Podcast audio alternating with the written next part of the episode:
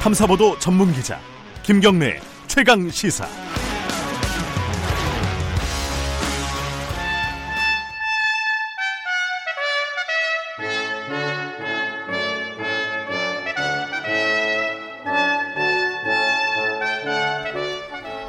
네, 어, 김경래 최강시사 2부 시작하겠습니다. 매주 월요일에는 2부에서 민주평화당 박지원 의원님과 함께 고품격, 본격 정치 토크 진행합니다. 말이 어렵네요. 고품격, 본격 정치 토크. 박지원의 정치의 품격. 오늘도 민주평화당 박지원 의원님 나와 계십니다. 안녕하세요. 네, 안녕하세요.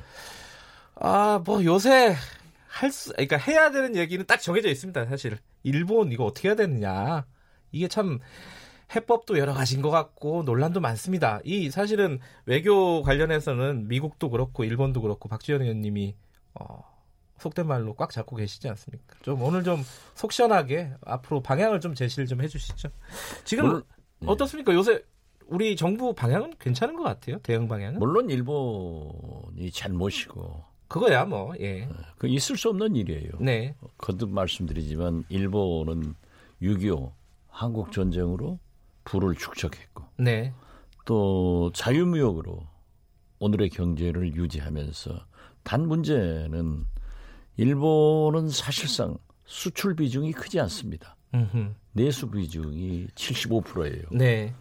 무역 비중은 25%밖에 안 되고. 네. 그렇지만 반대로 우리나라는 수출 네. 부분이 80%고 내수 부분은 20%니까 우리가 손해인 것만은 사실이에요. 아하, 이런 갈등이 지속되면 그렇죠. 예. 못 견뎌요. 음. 어, 그런데 제가 어제 제 페이스북에 네. 만약 DJ였다면 어떻게 했겠느냐. 아, 이, 이- 지금 같은 상황에서 예. 예. 저는 DJ를 늘 생각하니까. 네. DJ는요, 한일회담 당시 대선배인 정일영, 김재광, 정성태 그런 의원들이 한일회담을 반대해서 의원직을 사퇴했을 때 네. 유일하게 한일회담을 찬성했습니다. 지지했습니다. 어, 차라리 5억 불 대불 청구권 자금 받지 말고 네. 우리 손으로 경제 일으키고 일본에게 역사적 부담을 주고 가자. 네. 어떻게 됐든 그 5억 불이 받아가지고 우리 경제를 발전시키는데 약간의 기여는 했어요. 많은 네. 기여도 했습니다. 북한은 지금 200억 달러를 요구하는 거예요. 네. 그러면 우리는 그 사이에 북한보다도 훨씬 경제 발전이 됐죠. 네. 그런데 저는 지금 현 정부에서 보면은 물론 대통령은 강하게 말씀하실 수 있어요. 네. 그 역할 분담이 안 되고 있는 거예요. 음흠. 차라리 황교안 대표 같은 사람은 야당이 이번에는 처음으로 돕겠다. 음흠. 물론 뭐 국제 경기장에서는 졸기도 하지만 왜 또 그 얘기를 또 꺼내시고 그렇잖아요. 예. 예, 잘한 거예요. 예. 그런데 전부 어? 집권 여당 정부 누구나 다 강경하게 일본하고 한번 붙자. 음흠. 누구나 붙을 수 있어요. 네. 누구나 싸울 수 있어요. 그러나 외교적으로 풀어서 국가 이익을 봐야 돼. 그래 저는 그런 의미에서 보면은 우리 문재인 대통령이 야당 복원이 있는데 음흠. 참모 복원 없는 것 같아요. 아하. 나서는 사람이 없어요. 야당복이 있다고 하시는 거는 약간 지금 돌려서 말씀하시는 것 같고요. 그죠? 아니 돌린 게 아니라 예. 여러 가지를 보면은 예. 지금 한국당 지지도 떨어지잖아요. 예. 황교안 떨어지잖아요. 그렇게 일변도로 강경 투쟁을 하니까 그러는 거예요. 그런데 처음으로 황교안 대표가 이번 대일 문제에 대해서는 우리도 돕겠다. 예. 이건 나는 잘한 것은 잘했다. 잘했다. 예. 그런데 초라서 참모 문제지. 아, 피곤하셨겠죠. 예, 그렇죠. 예. 근데 이제 어, 참모복이 없다는 말씀은 이렇게 전반적으로 아까 말씀하신 역할 분담이 안 돼 있다. 그럼 그렇습니다. 역할 분담을 어떻게 해야 된다는 말씀이신 그러니까. 거죠? 예. 강경하게 공격하는 것도 방법이에요. 네. 그렇지만은 지일파들은 일본으로 뛰어가서 네. 물밑 대화를 해야 돼요. 음. 그런데 지금 청와대 비서실부터 대통령이 이 고민을 하고 국민이 이 걱정을 하는데 이 사람들 전부 다 총선 나오겠다고 지역구로 뛰어다닌단 말이에요. 음. 이런 게 있을 수 없는 거죠. 예. 그리고 총리는 이낙연 총리는 대표적인 지일파입니다. 아하. 일본에 굉장한 인맥을 가지고 있어요. 아마 일본 특파원 출신일걸요? 특파, 동아일보 어, 예, 특파원 그죠? 하면서부터 예. 국회의원 사선하면서부터 계속 일본과 관계를 가지고 있어서 네. 제가 그걸 제일 잘합니다. 어? 그리고 그래서 제가 소위 땜빵으로 천정배 대신 대정부 질문하면서 예, 예. 이낙연 총리한테 총리 지일파지 않습니까? 네. 다녀오십시오. 예. 가실 때 나도 데리고 가세요. 내가 할 일 있습니다. 예. 잘 알고 계세요. 음흠. 저하고 일본 자민당 니카이 간사장과의 네. 관계를 잘 알아요. 굉장히 친밀한 관계신 그렇죠. 거죠. 예. 제가 12년 국회의원 하면서 외국을 딱 두 번 나갔습니다. 음. 2016년도 정세균 의장이 사드 반대하러 3당 대표 가자 미국 네. 가자. 사드 반대는 제가 제일 잘하니까 갔다 왔어요. 미국에요. 예. 예. 그리고 한 3, 4개월 전에 니카이 간사장 부인이 자꾸 하셔서 연결식에 1박 아하. 2일 갔다 왔어요. 예. 그런데 연결식에 갔는데요. 네팔 대사도 와 있더라고요. 아하. 우리나라 대사관이나 총영사관에서 아무도 안 왔더라고요. 어, 그래요? 예. 어떻게 됐든 일본 자민당 간사장 아닙니까? 예. 정치적으로 이인자입니다. 음흠. 그래서 아 이게 한일 관계가 참 나쁘구나. 음흠. 그리고 이번에 이현재 부총리께서 이사장으로 있는 여시재, 예. 이광재 전 강원도 지사, 네. 홍석현 전 한국 중앙일보 회장 등이 하고 있는 게 있어요. 네. 일본에서 어, 한미일 에, 세미나를 한다. 네. 저보다 가재요. 왜? 제가 가야만이 니카이 간사장이 만찬장에 나온다는 거예요. 음흠. 제가 전화했더니 오더라도 제가 오더라도 네. 자기는 만찬장에 안 가고 예. 저하고 별도로 자민당 간부들하고도 식사를 하자. 이만큼 지금 악화돼 있어요. 거기에서 G20 한일 정상회담 안 하는 것이 좋다. 네. 이 정도 악화돼 있는데 이걸 풀어나갈 일은 하나도 하지 않고 강공을 한다 하면은 그건 초등학교 학생들 도 할 수 있는 거죠. 외교는 뭡니까? 국익이에요. 예. 그러니까 참모들이 역할 분담을 해서 강공할 사람 강공하고 어, 외교적으로 풀 사람들은 빨리빨리 저 일본에 넘어가든지 해서 풀어내라 문제를. 그렇죠. 그 특히 말- 주문하시는 거는 총리가 가는 게 좋다. 전황 총리가 가시 예. 제일 지일파고 인맥이 좋으신 분이에요.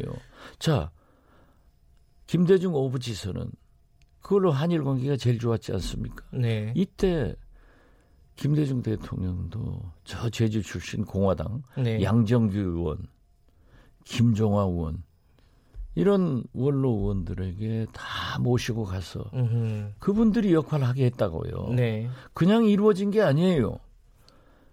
대중문화 개방을 할 때 얼마나 문화예술계에서 반대했습니까? 네. 그 개방을 해가지고 한류가 흐르게 되고 솔직히 말씀드려서 김포 한해다 직항로 이런 게 다 해결된 거예요. 음흠. 그래서 근본적으로 강경하게 협상을 위해서 공격도 할 수 있지만은 알겠습니다. 그러나 예.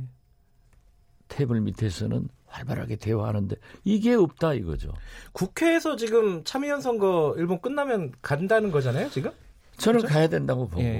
의원님께서는 같이 안 가시고요. 어, 지금 뭐 의장이 가져가면 저도 가야 되죠. 음. 어, 제가 우리 모두가 네.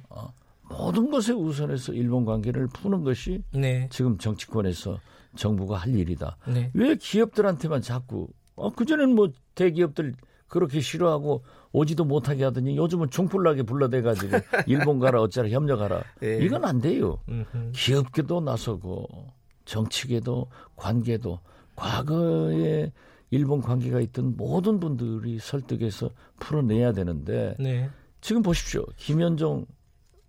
국가안보실 2차장 가니까는 벌써 일본이 다 훑어가 버렸더라. 네. 그러나 미, 미국도 나설 겁니다. 네. 자기들이 손해니까. 일본은 철저히 준비했어요. 예. 8개월 전에 한 우리 정부는 손 놓고 있었다가 이 꼴 된 거 아닙니까? 미국은 어, 적극적으로 움직일까요? 그냥 가, 만히 약간 이제 강 건너 불구경하는 게 지금으로서는 미국의 선택이 아닐까라는 느낌도 있는데 어떻게 보세요? 지금은 그러지만은 네. 저는 참여연 선거가 7월 21일 날 그렇죠. 끝나거든요. 예. 그러면은 미국도 우리가 반도체 수출 안 하면 미국 경제도 타격이에요. 음, 예. 중국도 타격이에요. 일본도 타격이에요. 미국도 움직일 것이다. 움직일 것이다. 음흠. 그러나 미국은 네. 일본을 앞세워서 중국을 견제하는 것이 제1 아시아 정책입니다. 네. 그리고 일본은 미국을 등에 업고 자기들이 국방 강화하는 것이 목표이기 때문에 당분간은 이해관계는 떨어져서 네. 우리 편 안 들어줄 겁니다. 네. 그렇지만은 그래도 한국 문제이기 때문에 나설이라고 저는 봅니다. 네. 알겠습니다. 어, 조만간 뭐 움직이지 않겠습니까? 박 의원님 말씀대로. 그죠? 움직여야죠. 네. 어, 국회 얘기 좀 해야 되는데, 어우, 시간이 이렇게 훅 가네요. 박 의원님이랑 말씀을 나누니까. 국회 얘기 잠깐만 물어볼게요. 예. 패스트트랙 관련해 가지고 지금 다 소환한다고 지금 그 경찰이 얘기하고 있습니다. 이번 주에 18명 소환을 했죠. 어, 근데 이제 자유한국당 안 간다 그래요. 어, 민주당하고 정의당은 뭐 적극적으로 가겠다 그러고. 이거 어떻게 해야 됩니까? 가야죠. 가야 됩니까? 정치적으로 어, 풀려고 하는 것 같은데, 자유한국당은. 정치적으로 풀리가 풀리지가 않아요. 안 해요? 홍준표 네. 대표가 전 대표가 정치적으로 풀자 했는데 그렇죠. 얘기했죠. 청목회 사건이라고 있었어요. 그 뭐죠? 청목회가? 그게 이제 청원 경찰들이 예. 우리 민주당 의원들에게 후원금 아하. 예, 방법상 예. 불법이었어요. 예. 그러니까 청목회 법을 네. 정치자금법을 개정하면은 이제 문제가 없는 거예요. 음흠. 홍준표 대표가 평의원 때는 청목회 법 개정하자 해가지고 그때 또 당 대표가 됐어요. 제가 원내대표 때 가서 했더니 안 돼요. 안 해준대요. 안 해준대요. 그래가지고 민주당 의원들이 예. 처벌을 받아서 의원직도 상실한 예. 그런 일이 있습니다. 네. 지금 현재 국회 선진화법에서 네. 의원직 상실되는 형이 나올 수 있어요. 그 가능성이 있죠, 예. 지금으로 보면. 그렇기 때문에 잘못했으니까 소환하니까 가야 되고 네. 또 민주당이나는 뭐 폭력법이니까 간대요. 네. 가야죠. 음흠. 가면은 저는 굉장히 이 문제가 되리라고 봅니다. 네. 그렇기 때문에 그걸 피하려면은 빨리 정치적 협상을 해서 악법인 국회 선진화법을 개정해 주면은 네. 그 해결될 수 있어요. 자기들 할 일은 안 하고 잘못한 일 경찰에서 불러면 가야지 왜 안 갑니까? 아, 국민은 다 가는데. 예. 어, 가라. 정치적인 해결은 그 다음 문제다. 이런 그렇죠. 말씀이시네요. 예. 가서 조사, 조사 받아라. 어, 받대야죠. 무서워하는 것 같더라고요. 몇 명. 어, 무섭죠. 아, 그것도 그렇지 않습니까? 예. 황교안, 나경원 지도부에서 해라. 어? 문제 없다. 음. 아, 지금 하다가 지금 희생된다 하면 그분들이 책임져야죠. 네. 황교안, 나경원 어, 그 국회의원들 많이 다치면은 책임 안 지겠어요? 여러 가지 문제가 있어요. 예. 어쨌든 조사는 받는, 받는다. 일체적으로 받아야 한다. 당연히 예. 받아야죠.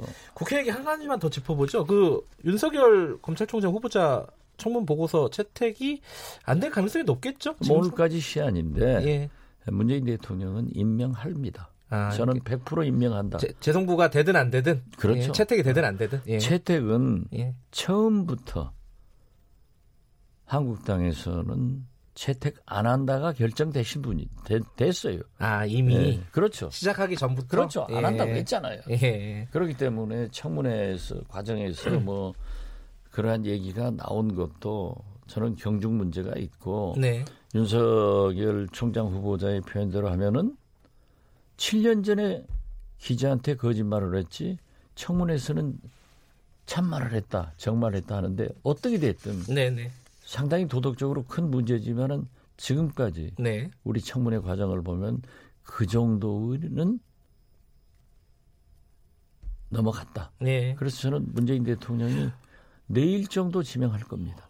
혹시 이것 때문에 국회가 더 꼬이거나 그러지는 않겠죠? 어, 어떻게 보세요? 그러지는 않을 거예요. 음. 또 총장이 임명되면은 네. 총장인 거예요. 총장이 좀 무섭죠? 어, 국회의원들도 무서워 하나요? 무서워하죠.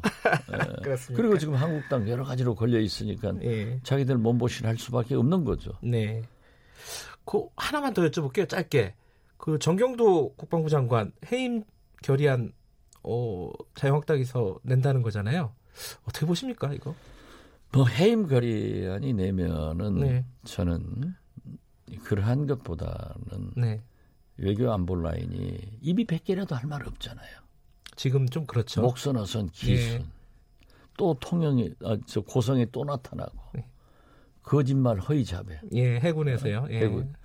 총체적으로 문제예요. 그래서 저는 맨 처음 네. 안보 라인을 교체해야 된다. 아하. 안 하고 있다가 지금 이 꼴 된 거예요. 그러니까, 그러니까 국방부 장관 한 명의 문제가 아니다 지금. 그렇죠. 안보 라인 때문에 전반적으로 네. 한번 손봐야 된다. 예. 어허. 문재인 대통령이 네. 대북 유화 정책을 쓰면은 네. 안보는 훨씬 강하게 보여줘야 네. 국민이 신뢰할 수 있다. 음흠. 그렇기 때문에 문재인 대통령의 성공을 위해서도 국가 안보를 위해서도 알겠습니다. 자기들이 물러가 줘야 된다. 음흠. 안보 라인 교체가 늦었다 이- 이미. 아무 마- 많이 늦었죠. 예, 알겠습니다. 많이 들으시고 아마 고민 좀 하실 것 같습니다. 고맙습니다 오늘. 네, 감사합니다. 정치의 품격 민주평화당 박지원 의원이었습니다.